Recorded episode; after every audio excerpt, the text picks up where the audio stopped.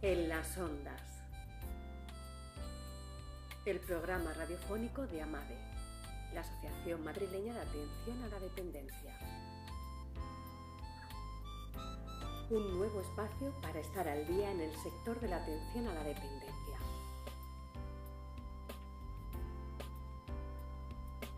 AMADE, ahora en las ondas.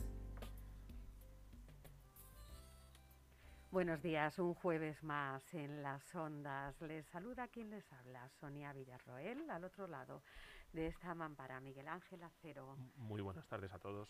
Compartiendo este ratito, ya saben, todos los jueves de 1 a 2, el espacio de AMADE. Como siempre les vamos a hablar del sector de la dependencia, les vamos a hablar de empresa, de emprendimiento, de todas las herramientas necesarias que necesitamos para afrontar los retos que nos pone nuestro sector, el futuro del sector. Hoy vamos a hablar con Maite Tortosa, CEO y fundadora de YouCoach, la primera plataforma de servicios de desarrollo profesional personalizados online para ayudar a empresas y profesionales a alcanzar sus objetivos. Tenemos a Maite Tortosa al otro lado del teléfono. Buenos días, Maite. Hola, buenos días, Sonia. Oye, muchas gracias por acogerme en vuestro espacio. No, un placer poder hablar contigo. Nosotros hablamos con nuestros oyentes semana tras semana, muchas veces lo importante que es tener herramientas para poder desarrollar los proyectos, para poder sacar adelante, para poder gestionar la empresa. Para conceptualizar primero, Maite, ¿qué es YouCoach? Pues mira, YouCoach es una empresa que nació en el 2019, el 8 de marzo del 2019, siempre lo digo porque somos muy en femenino, que somos dos fundadoras, y nació para prestar servicios, como tú bien has dicho, de coaching profesional con una plataforma de diseño y desarrollo propio, ¿vale? Ahora mismo en castellano y en lengua española, porque también trabajamos con Latinoamérica, pero sobre todo para empresas y profesionales. O sea, lo mismo trabajamos con grandes empresas que con abogados, que con agentes de publicidad, que con consultores, con personas emprendedoras. Ahora que decías tú lo de porque lo nuestro es eso, ¿no? También acompañar para alcanzar objetivos y apoyar a nuestros clientes en que los logren, ¿no? Al final. Hablas de vamos a decirlo así, ¿no? Unos receptores de este coaching muy amplio. ¿El coaching es para todos, Maite? A ver, yo no huyo bastante del concepto mainstream, y a ver si me explico.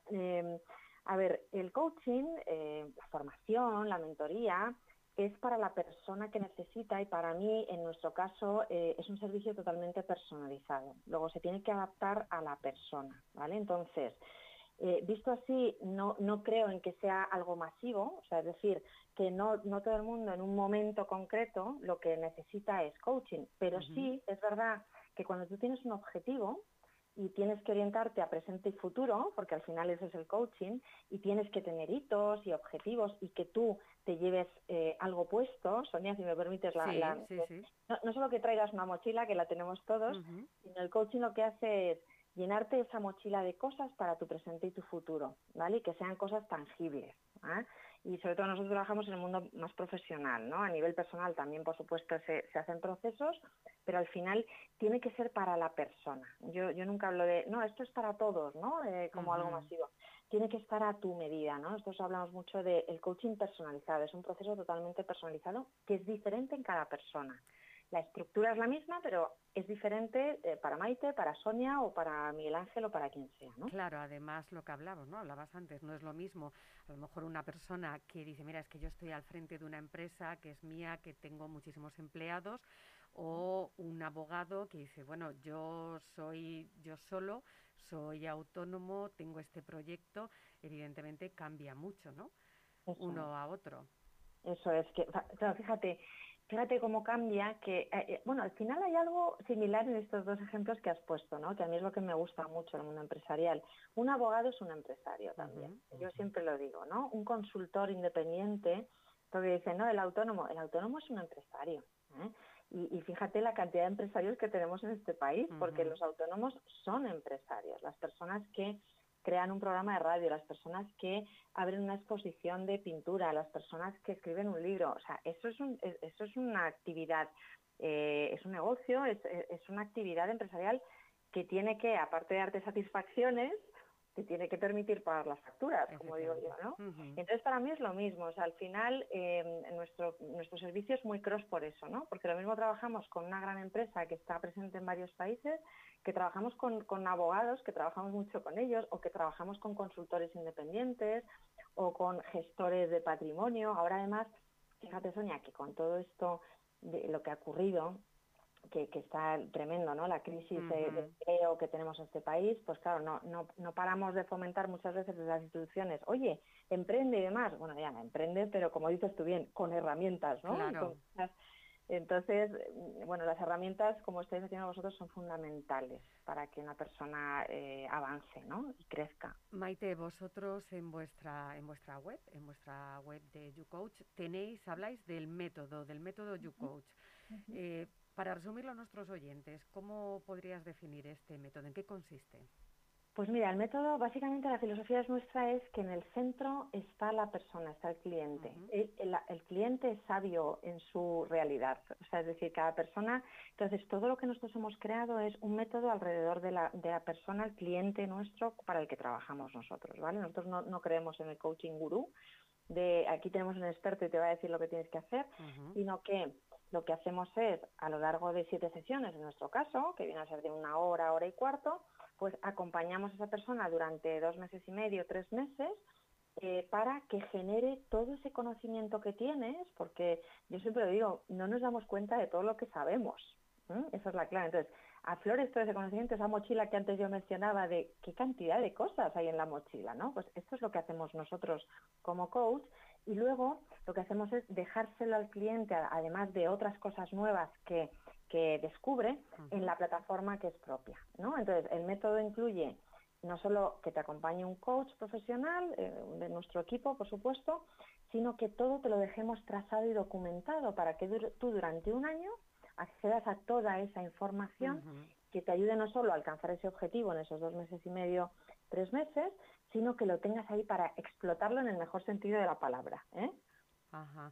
Maite, después de toda esta experiencia que vosotros lleváis desde el 2019, si podrías resumir, decir, oye, estos son los principales requerimientos que nos hemos encontrado que podríamos poner así en común, ¿no? Haciendo un resumen de la gente que ha acudido a nosotros. Pues mira, yo, teniendo en cuenta que somos prepandémicos, que esto siempre lo digo, nosotros ya éramos online desde el principio. Antes. Yo siempre digo, oye, que nosotros somos prepandémicos, ¿eh? Que tenemos ya, no somos oportunistas. Mira, realmente los requerimientos, desde el punto de vista de ese cliente, de la persona, es primero que tenga ese tiempo, o sea, en nuestro caso, como te decía, que tengas ese tiempo, porque es una inversión. O sea, yo siempre digo que el tiempo de cualquier persona es sagrado y es oro. Entonces, tienes que saber invertirlo bien. Ese tiempo, que en nuestro caso son esas 7 sesiones, pero también el tiempo de ir a esa plataforma para que te ayude a ti a seguir trabajando. Porque al final nuestro servicio muchas veces no es cuando se hace, sino cuando finaliza todo lo que has descubierto y todo lo que tienes por explotar. Eso creo que nuestro método es algo diferencial, ¿no? Y yo a los clientes les decimos, oye, que hemos terminado, pero el requerimiento desde ese punto de vista ya no es para que tú lo controles, sino utilízalo. Imagínate, Sonia, todo lo que genera una persona en un proceso de ayuda y de autoaprendizaje, ¿no? Como es este. Muchísimo. Esto es lo que antes comentaba de, madre mía, no somos conscientes de todo lo que sabemos y todo lo que hacemos, ¿no? Entonces, en cuanto a requerimientos, yo diría, el tiempo para invertir en este objetivo que tú quieres conseguir, ¿vale? A lo largo de esas 7 sesiones, el tiempo como para que luego tú entres ahí y optimices todos los recursos que has identificado. Antes hablabas de herramientas. Imagínate la de herramientas que genera una persona. Yo muchas veces digo a los clientes, podrías hacer un libro con esto. No, de verdad que es precioso, ¿no? Porque yo que no creo en por así decirlo, ¿no? En tanto solo al 100% la parte de autoayuda, porque es de otros, uh-huh. la autoayuda es propia. Entonces, cuando un cliente ha hecho un proceso, ese es el mejor manual que va a tener, que no le quepa duda, porque es el suyo y es el que aplica a su vida, ¿vale? Entonces, el tiempo para luego entrar ahí, explotarlo, optimizarlo. Nosotros intentamos tener un contacto muy cálido con los clientes, además, para nosotros un cliente es toda la vida. O sea, aunque hayamos hecho un proceso, lo tenemos ahí, ¿no? Porque es parte de nuestra, de nuestro servicio, ¿no? Entonces, utilizar todo eso y sobre todo saber que has sido tú el que ha logrado eso. No lo ha hecho nadie, lo has hecho tú. Maite, ¿cuál crees que pueden ser los puntos más débiles que tenemos en general en España cuando optamos por emprender? De decir, vamos a emprender un negocio, vamos a arrancar una empresa. ¿Cuáles serían nuestros puntos débiles que deberíamos trabajar? Pues mira, bueno, primero te digo que no creo mucho en las debilidades, ¿no? Porque yo soy de apalancarme mucho en cada ser humano tiene potencias brutales, ¿no? Y entonces desde ahí se suma. Pero si hablar en general de débiles, a ver, muchas veces es la falta de foco. O sea, de enfocarte, si tú eres emprendedor, por ejemplo, y a lo mejor en el sector de dependencia pues quieres aportar algo de valor, porque además hay una función social muy importante, ¿no? El que te enfoques exactamente en un objetivo específico, porque tendemos a la dispersión, ¿vale? Yo lo veo en las sesiones, lo veo con el equipo, ¿no? Que trabajamos con clientes, tendemos a dispersarnos y cuando tú pierdes el foco, pues te desmotivas también. ¿Por qué? Porque intentas hacer todo a la vez. Venga, voy a hacer esto, y es el proyecto extraordinario, y que llevo 6 meses haciéndolo perfecto. Primero, enfócate en algo concreto, aunque sea pequeño. No va a ser pequeño nunca, ¿eh? Porque luego siempre suma y vas a ver lo grande que es. Segundo, no aspires a la perfección. Eso es un error muy español. O sea, nosotros siempre decimos, no, esto, que no. Lo que tienes que aspirar es a que el mercado te lo compre. En el momento que alguien está interesado y te lo puede comprar, o sea, o le gusta tu servicio, por ahí tienes que ir, siguiendo al cliente, ¿vale? Entonces yo diría esas 3 cosas. Enfocarnos, no ser perfeccionista, ¿vale? O sea, la perfección aquí es enemigo de lo bueno, ¿vale? Y tercero, seguir siempre al cliente. O sea, el cliente, esa persona que se interesa por tu servicio, tal, es a la que tienes que escuchar muy bien para diseñar muy bien tu producto y tu servicio. Claro, te va a ir dando las pautas de por dónde tienes que ir. Eso es, porque claro, tendemos a pensar, Sonia, ¿verdad? Que, bueno, estamos en la posesión de la verdad y nosotros, yo que soy muy metódica, no muy teórica, era más antes, ahora ya menos, pero yo tendía, bueno, la metodología y la parte científica, esto está muy bien, pero si al final no tengo clientes a los que satisfaga eso, ¿de qué me vale tender a la perfección cuando nadie me va a escuchar? Efectivamente, si haces un producto que para ti es perfecto, pero luego nadie lo compra o no le encuentra utilidad. Maite, hablabas de vosotras ya erais prepandémicas, ¿no? Ya era la empresa YouCoach, ya era prepandémica. Esta empresa ya tenía toda la metodología digital. ¿Cómo ha cambiado este entorno digital, las relaciones en el mundo de la formación y la empresa? Bueno, yo casi te diría a nivel personal, ¿no? Porque si algo nos ha traído el COVID es que tanto en modo personal como profesional nos hemos aprendido o nos hemos relacionado online, ¿no? A través de distintas herramientas. O sea, que no nos ha quedado más remedio, Sonia, ¿verdad? No nos ha quedado más remedio. Yo lo que pasa es que como soy siempre del lado bueno, de la cara de las cosas, lo que veo es que es, primero, para mí una oportunidad, no solo porque mi empresa siempre ha sido online, o sea, nacimos ya online, y al final solo trabajamos de esta manera, pero fíjate qué fantástico que tienes la oportunidad de trabajar. Hoy trabajamos con México, con Canadá, con Argentina, y yo de otra manera no hubiera podido hacerlo, ¿vale? O sea, es decir, hay mucha oportunidad. ¿Qué ocurre? Esto no significa, que es lo que le pasa muchas veces a las empresas, que se empeñan en migrar lo offline, o sea, es decir, pues mira, si yo tenía 4 reuniones, las replico exactamente igual en online. Para mí eso es un error. Y lo estamos viendo porque la gente tiene un horario limitado. Y debe ser así. Es que si no, no te da tiempo a oxigenarte, como digo yo, y a trabajar por ti mismo. Que la parte individual del trabajo, yo siempre, fíjate, desde aquí que me das la oportunidad, la reclamo. Hay una parte esencial que en las corporaciones y en las empresas no podemos perder, que es que las personas tengan su espacio individual para crear y para trabajar. Y no lo están teniendo. Y eso es un problema, ¿vale? Entonces, no conviene migrar el offline al online, conviene combinar y conviene porque somos comunicativos, ¿no? Somos seres de comunicación. Vuestro programa fantástico, pues lo que hace es comunicar personas a través de las ondas, ¿no? Pues eso está muy bien, pero no debemos perder la virtud del offline, ¿no? O sea, es potencia el online formación para las empresas les abre y también te abarata costes, porque al final eso es así, ¿vale? Uh-huh. O sea, el tiempo, pues la sincronía, es decir, estoy hablando para México y estoy hablando para España, ¿no? A la vez, de una manera síncrona, estamos conectadas 300 personas, pues a mí eso me parece fantástico, uh-huh. pero no hay que perder de vista la parte off también, que es importante. ¿Mm? Maite, ha cambiado mucho el panorama laboral, somos hijos de familias donde posiblemente nuestros padres tuvieron uno o dos trabajos, el trabajo, ¿no? Se buscaba el trabajo fijo para toda la vida, que diera esa seguridad. Nosotros ya no, nuestros hijos mucho menos. Ahora estamos viendo que estamos obligados a un aprendizaje continuo porque cada día cambia. Vosotros además hacéis muchas referencias a ese nuevo término, ¿no? Las e-skills,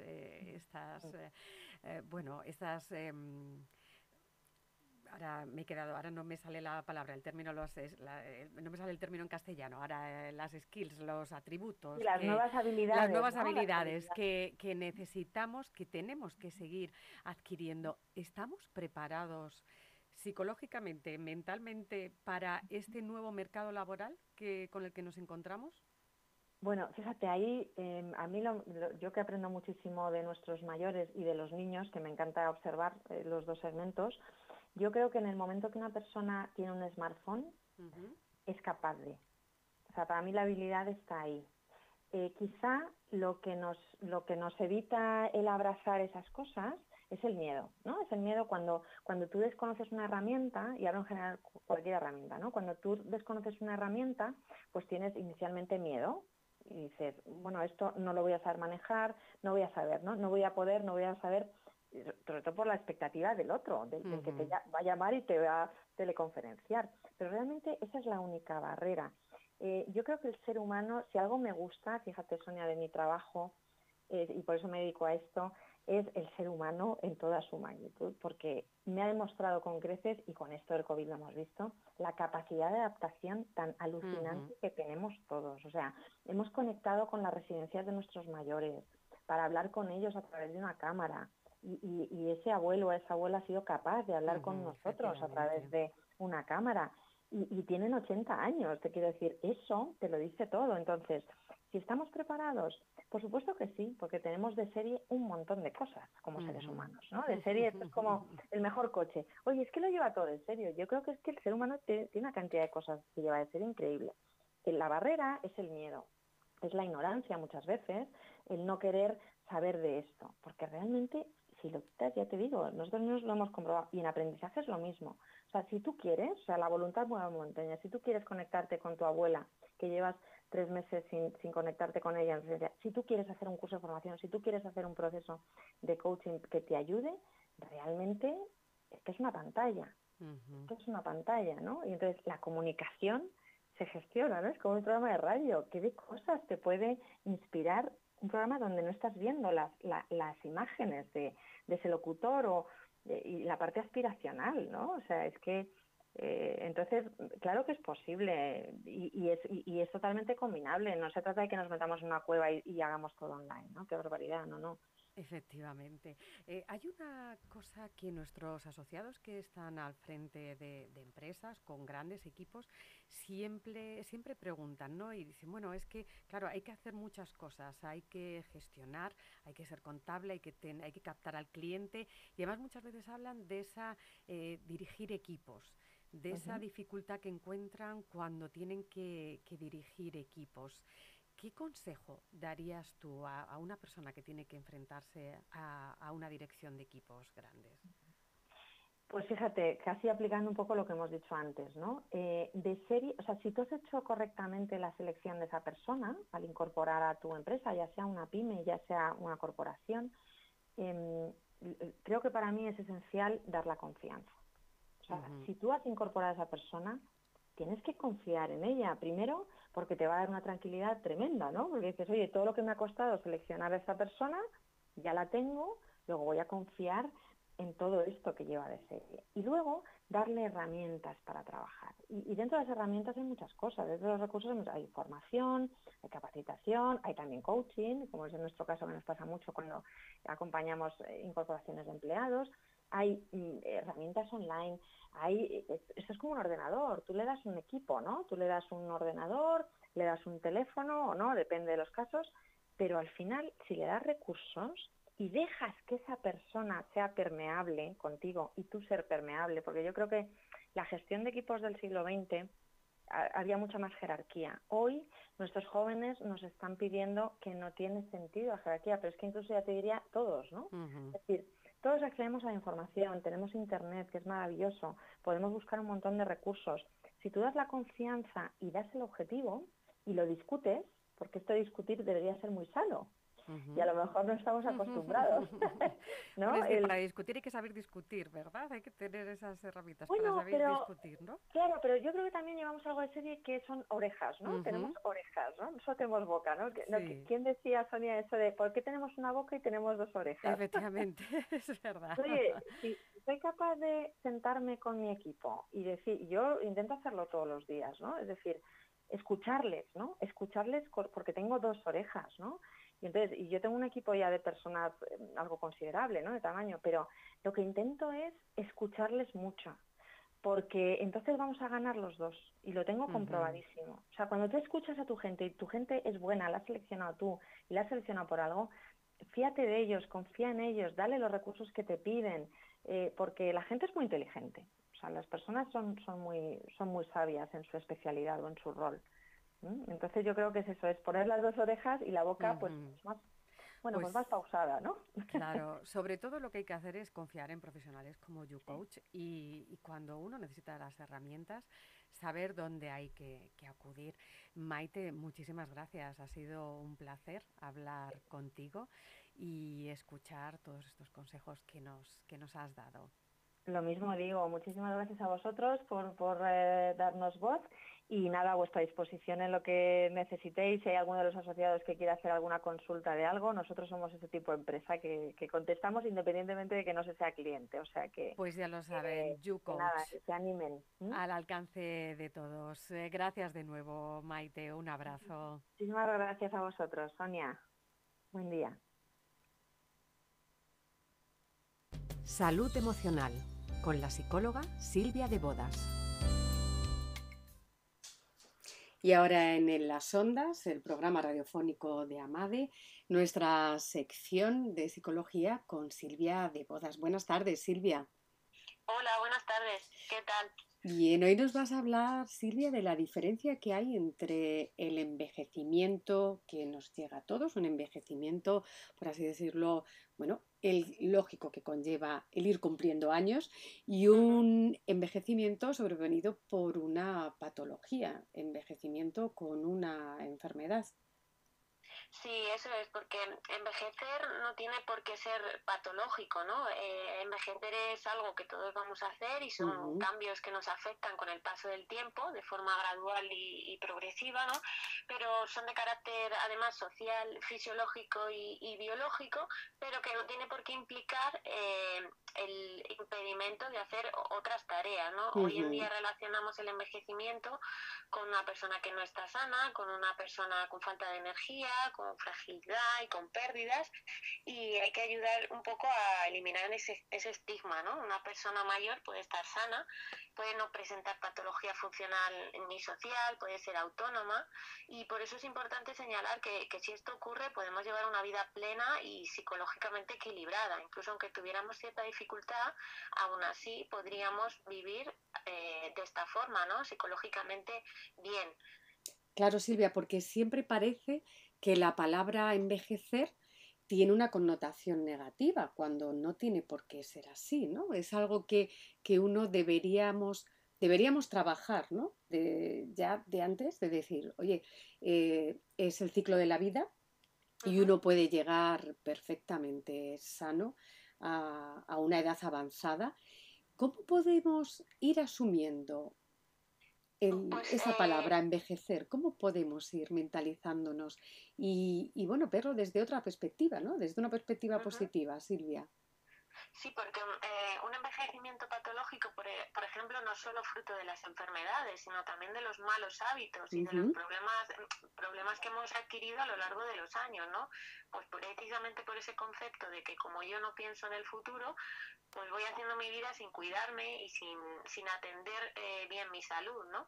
Entonces, es muy diferente ser un paciente geriátrico que cumpliría con pluripatología, por ejemplo, y que tendría tendencia a la cronicidad y una incapacitación mental y una problemática social, ¿no? Este es el caso de las personas dependientes, ¿no? Que al final necesitan, pues, de ayuda de los demás para las tareas de la vida diaria. Entonces, es diferente tener estas patologías o incluso neurodegenerativas a tener un envejecimiento lo más saludable posible, que también se da y que es lo que hay que resaltar, ¿no? El papel de una persona mayor que continúe siendo feliz y que no esté caracterizada precisamente con la imagen que tenemos del mayor, de esa persona falta de energía y apática, ¿no?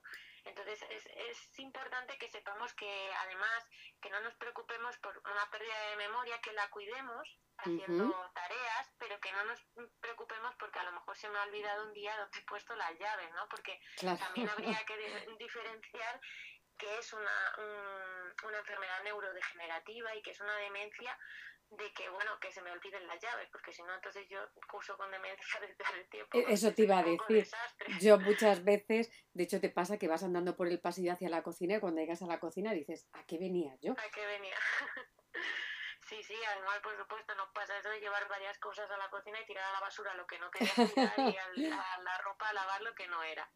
Entonces, una demencia es mucho más, es una disminución de una capacidad intelectual o de desarrollo cognitivo muy significativa comparada con el nivel previo de vida, ¿no? Entonces, induce a cambios psicológicos, a cambios comportamentales y que afecta a diferentes áreas, porque tendemos a pensar en la memoria, pero una demencia no es solo memoria, es lenguaje, es procesamiento visoespacial, son cosas que si no estamos en conocimiento con ella no nos damos cuenta. La visoespacial sería, por ejemplo, que yo veo un objeto de lado y siga sabiendo que es ese objeto. Si yo veo una maceta que está torcida, sigo sabiendo que eso es una maceta. Porque puede pasar que si lo ves desde una perspectiva diferente no sepas reconocer lo que es. Claro, y esos son problemas de demencias, problemas neurodegenerativos que afectan al sistema nervioso central.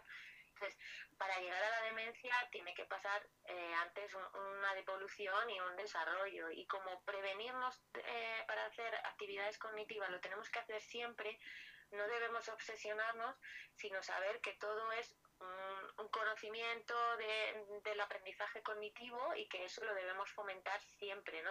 Y diferenciarlo también de un trastorno neurodegenerativo leve, que bueno, hay que tenerlo en cuenta porque es un degenerativo leve sería que no es tan grave como una demencia, ni es una situación normal de un envejecimiento sano, está como entre medias de uno y otro. Entonces habría que atender esa disminución de las capacidades del sujeto por debajo de lo esperado para su edad, pero no interferiría causando la total dependencia, ¿no? Sería entre una cosa y otra, y aquí sería importante cuidarnos para que nos mantengamos así todo lo que podamos. Sí. A nivel cognitivo, sobre todo, es también mantenimiento. Lo que tenemos, que no lo perdamos.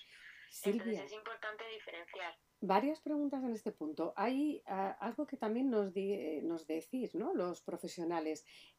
Uno de los signos de alerta puede ser también el cambio de carácter, un cambio en el carácter, en el comportamiento del individuo. ¿Cómo saber diferenciar? Porque muchas veces también se dice, ¿no?, que cuando nos hacemos más mayores nos volvemos también un poco más como niños. Más huraños. Y por un lado vemos dos extremos, gente que cambia, que posiblemente haya tenido un carácter a lo mejor más complicado y de repente por un proceso, por una enfermedad, cambia su carácter, y al revés, ¿no? Nos volvemos lo que tú has dicho, ¿no? Más huraños, más nuestros, ¿no? Más maniáticos. ¿Cómo diferenciamos posiblemente lo que sería un rasgo de cambio de carácter propio de la edad a lo que estamos hablando, ¿no? Un signo de alerta ante una posible demencia, una posible degeneración cognitiva. Pues sería importante señalar cuál es el estado basal de una persona, principalmente para poder notar el cambio, ¿no? Una vez que tú notas el cambio, tienes que saber de dónde ha venido, ¿no? Y si una persona que normalmente tenía buen humor se cabrea por cosas sin importancia o porque no encuentra las cosas, por ejemplo, o las enmascara. Nosotros estamos viendo que está cabreado cuando llega a casa y no le preguntamos, bueno, ha tenido un mal día, no, es que a lo mejor se está perdiendo al volver a casa. Y eso le genera una tremenda frustración y una situación de desánimo y de rabia que no está sabiendo manejar. Entonces tenemos que saber, bueno, por qué está así. No debemos dejar pasar ciertos signos porque, bueno, es que como se está haciendo mayor, pues es lo que tiene. No, tenemos que seguir preguntándonos porque también están respondiendo a algo, a un pensamiento. Entonces eso es la clave, saber a qué está respondiendo nuestro cambio, porque a lo mejor es cierto que cuando nos hacemos mayores también nos gusta, hay gente que se vuelve más cariñosa, ¿no? Porque a lo mejor por cultura no ha sabido pedirlo y sin embargo cuando se hacen mayores es como que, bueno, se les permite un poco más y se dejan flexibilizar su personalidad y se acomodan un poco y se vuelven más cariñosos. Hay veces que puede pasar y por eso es importante, pues bueno, a lo mejor responde simplemente a un cambio de personalidad que le beneficie y le hace sentirse bien. Pero normalmente cuando cambias aspectos negativos es porque puede haber algo detrás. Entonces vamos a indagar, no vamos a dejarlo pasar como que es mayor y a lo mejor es normal que esté apático, sino vamos a preguntarnos qué puede estar pasando, porque ocurre que muchas personas son diagnosticadas incluso de depresión cuando lo que están mascarando es una demencia. Y es porque una persona con depresión al final llega un momento que tiene falta de desinterés, tiene apatía, nada le llama su atención, y encima tiene, cuando una depresión es grave, tiene incluso fallos cognitivos. Entonces se mezclan ahí los síntomas y la gente está mal diagnosticada. Llega de hecho gente que ha sido diagnosticada de depresión mayor al centro cuando acaba desarrollando en una demencia. Bueno, importante esta diferenciación. Sí. Es muy importante porque al final si tú crees que lo que tienes está sucediendo por un sistema nervioso central que está fallando, empezarías a realizar actividades para mantenerte en ese sentido. Si lo que piensas que es depresión, igual estás dando con unos recursos que no son los que necesitas. Efectivamente.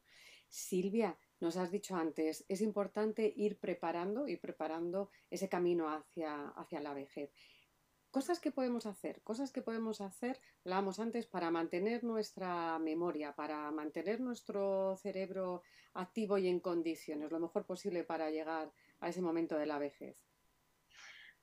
Principal, un cambio de actitud, porque es importante retrasar nuestra dependencia, ¿no? Porque al final, aunque cuando somos dependientes podemos llegar a ser felices, no hay nada como vivir sin depender de lo que está a nuestro alrededor, ¿no? Porque eso nos hace sentirnos más autónomos y con un sentimiento de valía, que luego se puede trabajar, porque obviamente que yo necesite ayuda para algo no significa que yo no pueda ser plenamente feliz, ¿no? Pero cambiando esta actitud, en psicología sabemos que las personas, los pensamientos lo cambian todo, porque es el principio. Entonces nuestros pensamientos son previos a la acción. Entonces si yo cambio mi pensamiento, yo ya sé que tengo que hacer actividades para envejecer mejor, incluso retrasar todo esto que decimos. Entonces, si yo tengo claro cómo quiero que sea mi evolución, realizaré mi vida encaminada hacia ello, ¿no? Seguiré sintiéndome capaz de realizar cosas y eso me hará seguir desarrollándome. O sea, si yo sé que quiero tener un envejecimiento saludable, jubilarme donde me dé la gana, pues tengo que mantenerme bien, tengo que mantenerme activo. Entonces, si yo cambio de pensamiento, voy a ir haciendo acciones encaminadas hacia ello. Voy a salir por las mañanas a caminar, si me apetece a correr, me voy a apuntar actividades, voy a relacionarme con los demás porque sé que eso es bueno para mí. Y luego en el aspecto cognitivo voy a seguir realizando actividades que requieran mi atención y mi concentración, actividades que me gusten. No tengo por qué buscar, porque me esté haciendo mayor, algo que no vaya conmigo, ¿no? Pero actividades, si no me apetece hacer un cuaderno porque no es lo que yo quiero, pues me puedo hacer otro tipo de actividades, ¿no? Que requieran, pues voy a encargarme yo de esta tarea, voy a ir con la lista de la compra y voy a intentar acordarme sin mirar la lista, y al finalizar pues la miro, por ejemplo, para saber si me he acordado de todo. Entonces es un poco así, irnos cuidando a través de un pensamiento que vaya encaminado hacia tareas o acciones que nos ayuden a prepararnos.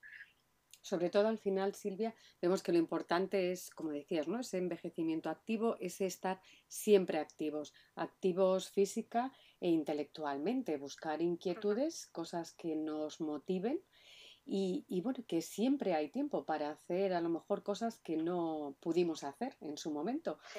Retomar, bueno, iniciativas que queríamos, quien quisiera pintar y no hubiera tenido tiempo, aprender un nuevo idioma. Claro. Además, nosotros pensamos en personas mayores y tendemos eso al estigma, ¿no? Pero hay personas mayores que son un ejemplo de vida tremendo, porque Anthony Hopkins ha ganado el Oscar hace nada y tiene más de 80 años, creo. Está Morgan Freeman, bueno, a mí es que me gustan. Sí. Clint Eastwood, por ejemplo, también es director, es actor y bueno, los Rolling Stones, por ejemplo. Sí, siguen dando conciertos encima del escenario. Eso es, y el otro día vi un reportaje de unas surferas de Australia que tenían 90 años. Que yo no sé subirme a una tabla de surf, y ellas estaban en las olas haciendo surf, y yo digo, bueno, es que ellas pueden y no se diferencia nada de las personas de su edad. Entonces, efectivamente. Si pensamos en esas personas cuando seamos mayores, o sea, si ellas pueden, nosotros también podremos, pues lo que decimos, iremos encaminándonos, ¿no? Porque el sistema educativo para los niños, por ejemplo, los formamos para ser adultos felices, para tolerar bien la frustración, para manejar su rabia, para que tomen bien las decisiones cuando sean adultos. Pero es que cuando somos adultos mayores tendremos también que dar un papel a la preparación, eso porque es. También nos vienen cosas muy difíciles, tenemos que afrontar algunos duelos, tenemos cambios físicos, prevenir fallos cognitivos. Entonces, si a los niños se los enseña a pasar de una etapa a otra, para ser más efectivos y ser más felices al final, pues con los mayores pasa igual. Yo cuando sea adulto me tendré que preparar para ser un anciano feliz, una persona que pueda desarrollarse. Efectivamente, al final, Silvia, la vida no deja de ser un aprendizaje continuo hasta el último momento, y la edad nunca debe ser una excusa para hacer aquello que queremos hacer. Sí. Silvia, muchísimas gracias. Como siempre, un placer. Todos los consejos que nos das. La semana que viene seguimos hablando contigo. Un abrazo, Silvia. Un abrazo.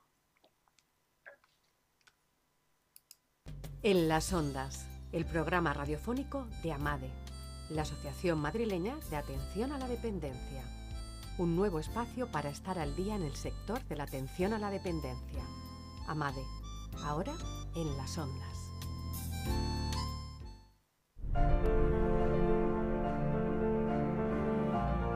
Los centros de día para personas mayores y con discapacidad son espacios seguros y estamos deseando volver a verte, seguir compartiendo momentos contigo, seguir a tu lado. Regresa con tranquilidad y siente la emoción de volver. Junta de Andalucía. Acabamos de oír el audio de la nueva campaña que desde la Junta de Andalucía se ha presentado el pasado miércoles día 2 para impulsar la actividad en los centros de día, bajo el lema La emoción de volver. Tu regreso es nuestra mayor satisfacción. Desde la Junta se quiere incentivar el retorno a los centros de día de personas mayores.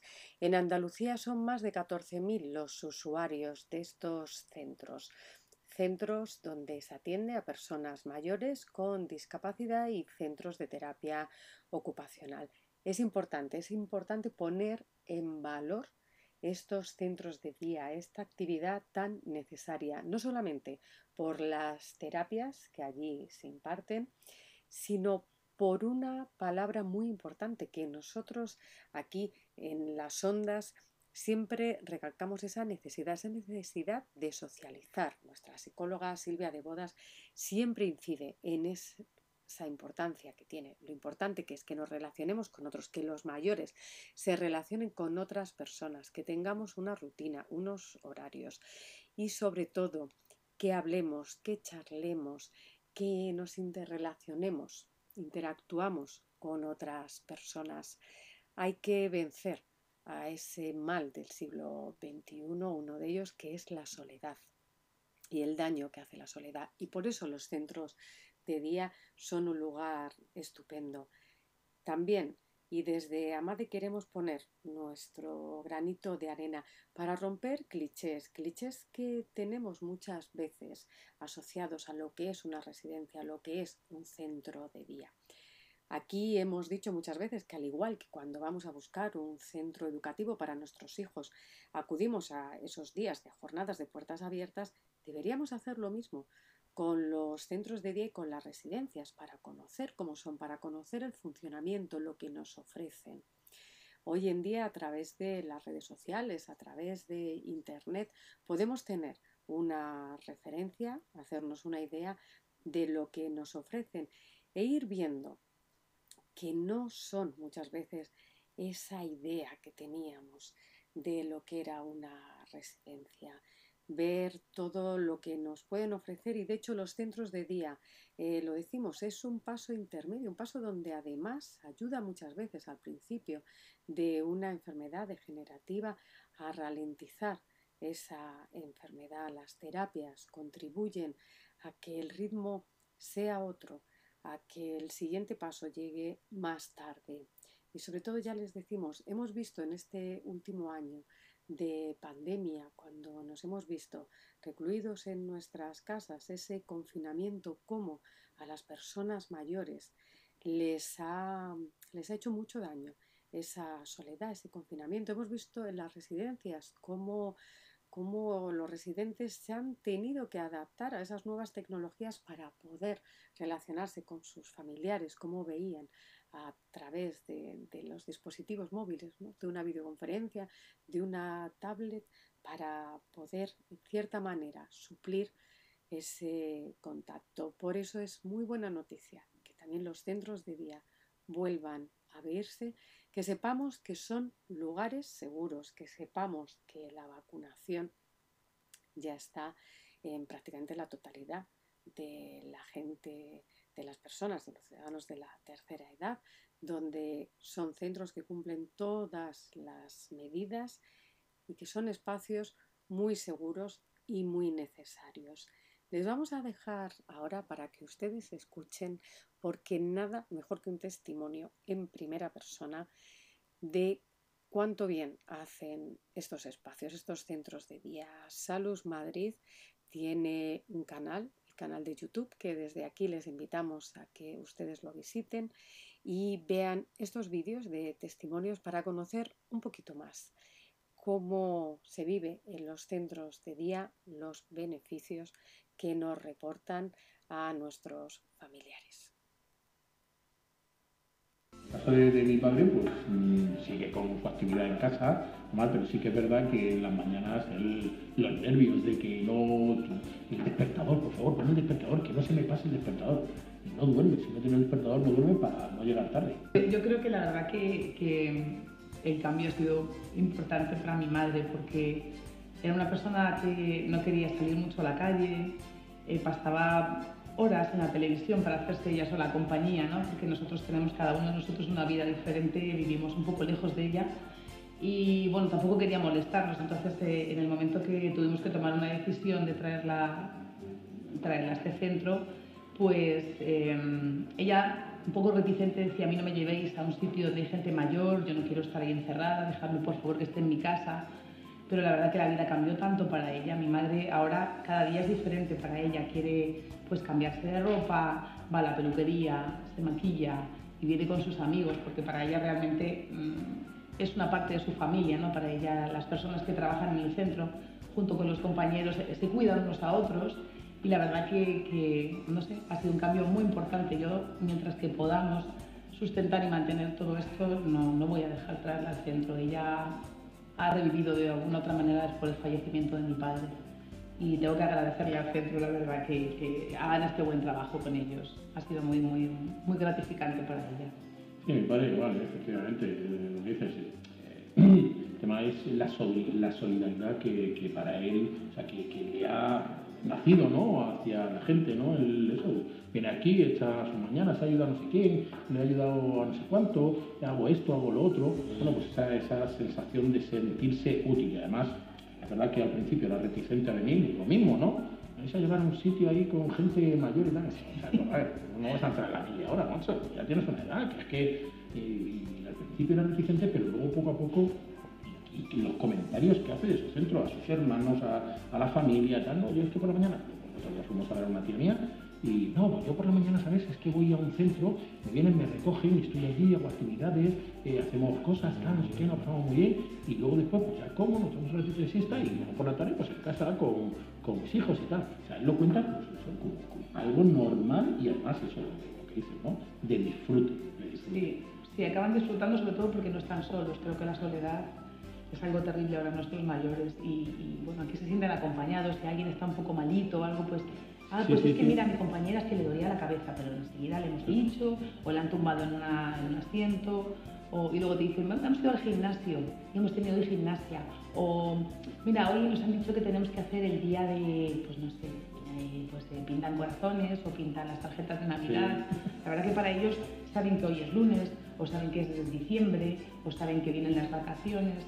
Y antes no sabía si era lunes, si era martes, no sabía si había sucedido algo. Les leen la prensa, sí. Están y pendientes, y comentan que el gobierno, que si ha habido un asesinato, que si hay mucho tráfico. O sea, para ella ha sido un cambio muy, muy grande y la verdad que yo estoy contenta, muy contenta. Y ella también ahora, para ella, todos los días es, bueno, hoy tengo centro. Sí. Y para eso lo controla perfectamente, sabe los días que tiene el centro y los sábados, pues ahí está en casa, tranquilamente, pero no. Sí, tiene la necesidad de como tú dices, de arreglarse, prepararse, que no le esperen, que vámonos, venga no sé qué. El tema de la comida, por ejemplo, igual, ¿no? Papá, ¿qué tal? Muy bien, sí, papá, tengo una mano que me pone, bueno, no hay manera, es que yo creo que quieren cebarme, porque si no otra cosa... Muy y bien. Luego tienes la tranquilidad de saber que, bueno, pues toman sus comidas regulados. Sí. Les llevan un control también de sus medicinas. Sí. Entonces, claro, ella por ejemplo estaba sola y dejó de cocinar, así que dejó de comer, porque como total, cocinar para ella, si nadie le importaba. Y ahora, bueno, sabemos que está con sus comidas, que está seguida, que médicamente tienen un control, así que la verdad que también a mí me da bastante tranquilidad. Mucha tranquilidad. Sí, es un poco devolverle lo que nos han dado nosotros, ¿no? Efectivamente. La intranquilidad que tenían nuestros padres con nosotros cuando éramos críos, pues ahora la tenemos nosotros con nuestros padres. Con ellos, así es. Al final hay que devolverlo, ¿no? Así es. O sea, en la sociedad. Si abandonamos a nuestros mayores, ¿a quién vamos a coger? A nadie. Efectivamente. Yo igual agradecer al centro porque ha sido un cambio para mi padre, desde luego, que lo referencia con toda la gente que está, referencia a lo bien que está y lo bien que se pasa. Lo que sí que es verdad que mucha gente tiene cierta reticencia, ¿no? Y deja a veces a sus mayores con una persona en casa interna al cuidado. Yo lo hice al principio porque como ya se negaba a venir, pues lo hice y la verdad que el deterioro fue impresionante porque realmente esta persona se sienta con ella pero no hace absolutamente nada, que tienen desarrollo cognitivo, hacen cuentas, les leen, colorean, o sea que no es lo mismo que se quede en casa. Una persona tiene que estar con ellos, evidentemente, si viven solos, porque no pueden estar solos, pero necesitan algo más, algo que ellos puedan no deteriorarse de esa manera, ¿no? Que tengan ganas de hacer cosas. Las relaciones socialmente. Exacto, que tengan gente a su alrededor. Una persona, que tú dices, una persona en casa al revés, los hace menos autónomos, porque te traigo el agua, te pongo las pastillas, te pongo la comida, o sea, al final es como si fuera un mueblecito. Exacto. Que tengo ahí, te pongo de comer, de beber y ya está. En cambio, aquí, efectivamente, socialmente, se relacionan, tienen actividad, todo lo que hace que no se queden ahí para sí. Bueno, y la verdad que cuando buscamos el centro, yo antes de llegar hasta aquí, pues no sé tú, ¿no? Pero yo había estado viendo algún otro centro de esta zona y fuera de esta zona y, bueno, algo me dijo que seguramente íbamos a intentar probar con un lugar donde yo se encontrara cómoda. Y sí que tengo que decir que hemos encontrado lo que yo estaba buscando, es decir, el personal, la dulzura con la que tratan a mi madre, con la que tratan a todo el mundo cuando yo he venido aquí a verles o alguna actividad, y bueno, la forma de llevar todas las actividades y el cariño con el que se les trata, bueno, me ha parecido la forma más apropiada y el lugar pues, donde mi madre está más cómoda realmente. Sí, nosotros en mi caso la verdad es que fue acertar, porque vinimos aquí primero mi hermano y yo, estuvimos viendo, nos enseñaron lo que era el centro y luego pues al día siguiente, creo que por la tarde, vinimos con mi padre y ya digo que estaba un poquito reticente, pero bueno, es verdad que lo que es el centro es llamativo, ¿no? La claridad, tenemos todo diáfano, todo bien puesto, y sobre todo dudas el trato, ¿no? Cuando llegó, cuando le recibieron y tal, le agradó, entonces, y a partir de ahí, pues, en referencia, su sitio de estar, pues eso, con la gente que le cuida, con sus compañeros, esa relación que efectivamente lo decimos que es muy positiva, muy positiva. Y es cierto, que el trato es sumamente agradable, y no, ni un comentario inadecuado o ninguna queja. La verdad que desde los trabajadores sociales, los fisioterapeutas, las auxiliares, las personas que incluso que les llevan en las juntas, igual, ¿no? Un cariño, las ayudan a entrar, a subir, a bajar, esperan hasta que llegue el portal y llegue la persona que la cuida. O sea que la verdad que tengo que decir que el trato con respecto al centro, con lo que es el personal que trabaja aquí, la verdad que se ha volcado con ellos totalmente.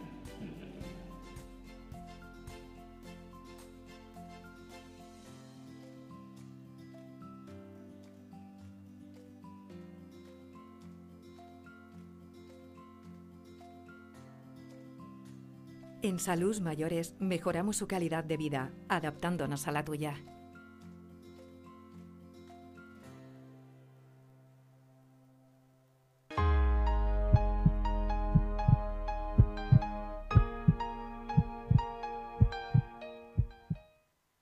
Hasta aquí un jueves más en las ondas. Les hemos acompañado en este ratito, ya saben, todos los jueves de 1 a 2 en el 92.2 de la FM, 99.3 en LGN Radio.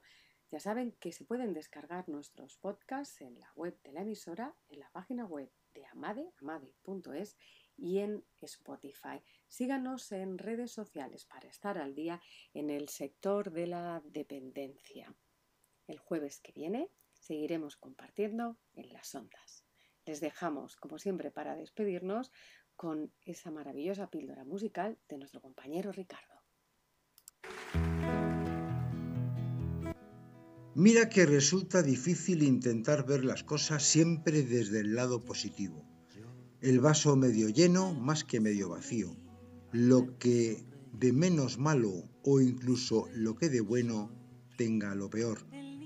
La vida es bella, puede ser una expresión bien sincera o un patético sarcasmo según vengan las cosas.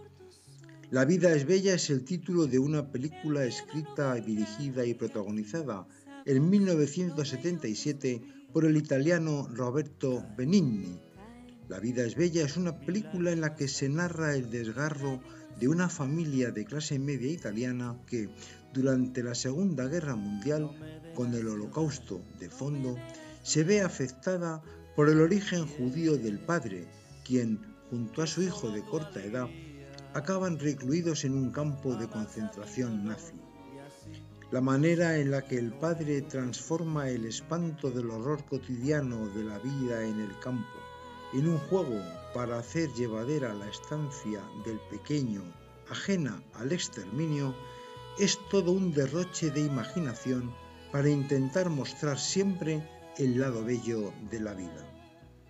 En 1998, Nicola Piovani, compositor, director de orquesta y pianista italiano, ganó el Oscar a la mejor banda sonora original dramática por la partitura de La vida es bella.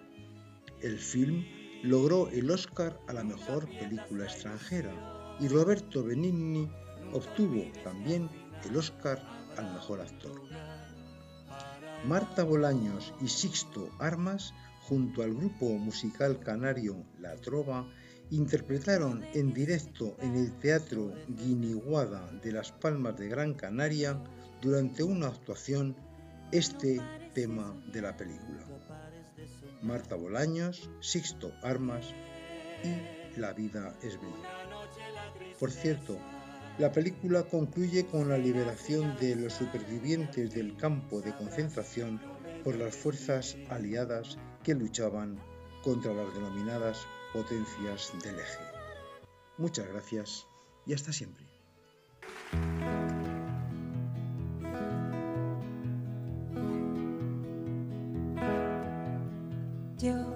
Yo, al verte sonreír, al verte sonreír.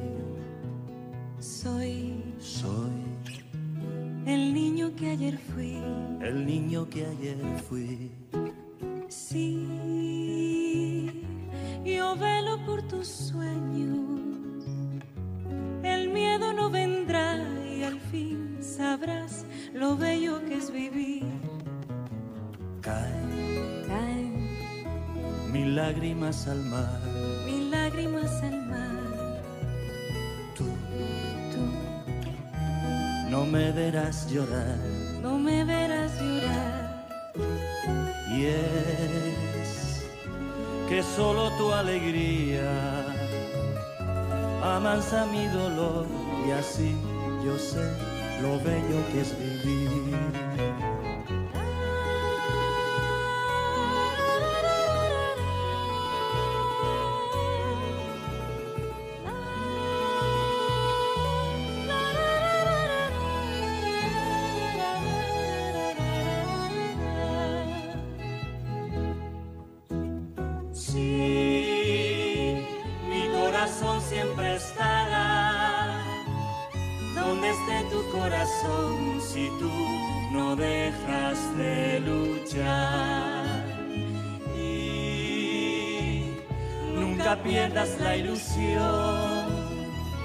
Nunca olvides que al final habrá un lugar para el amor.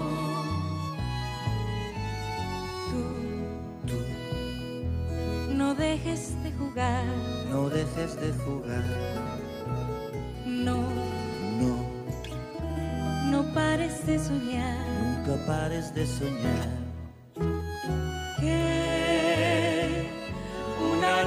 La tristeza se irá sin avisar y al fin sabrás lo bello que es vivir.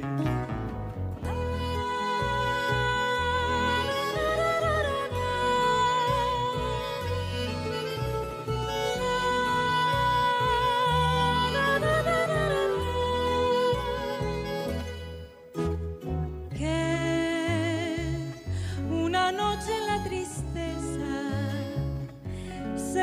al fin sabrás lo bello que es vivir.